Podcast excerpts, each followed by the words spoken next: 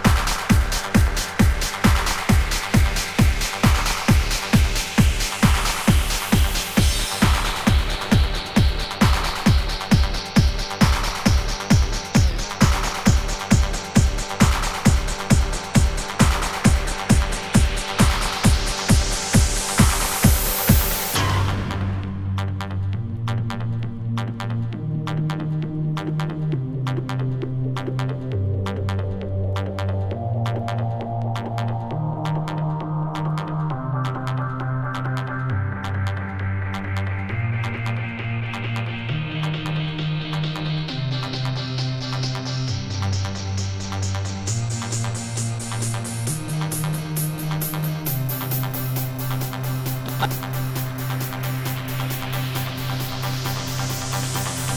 don't, I can't do it.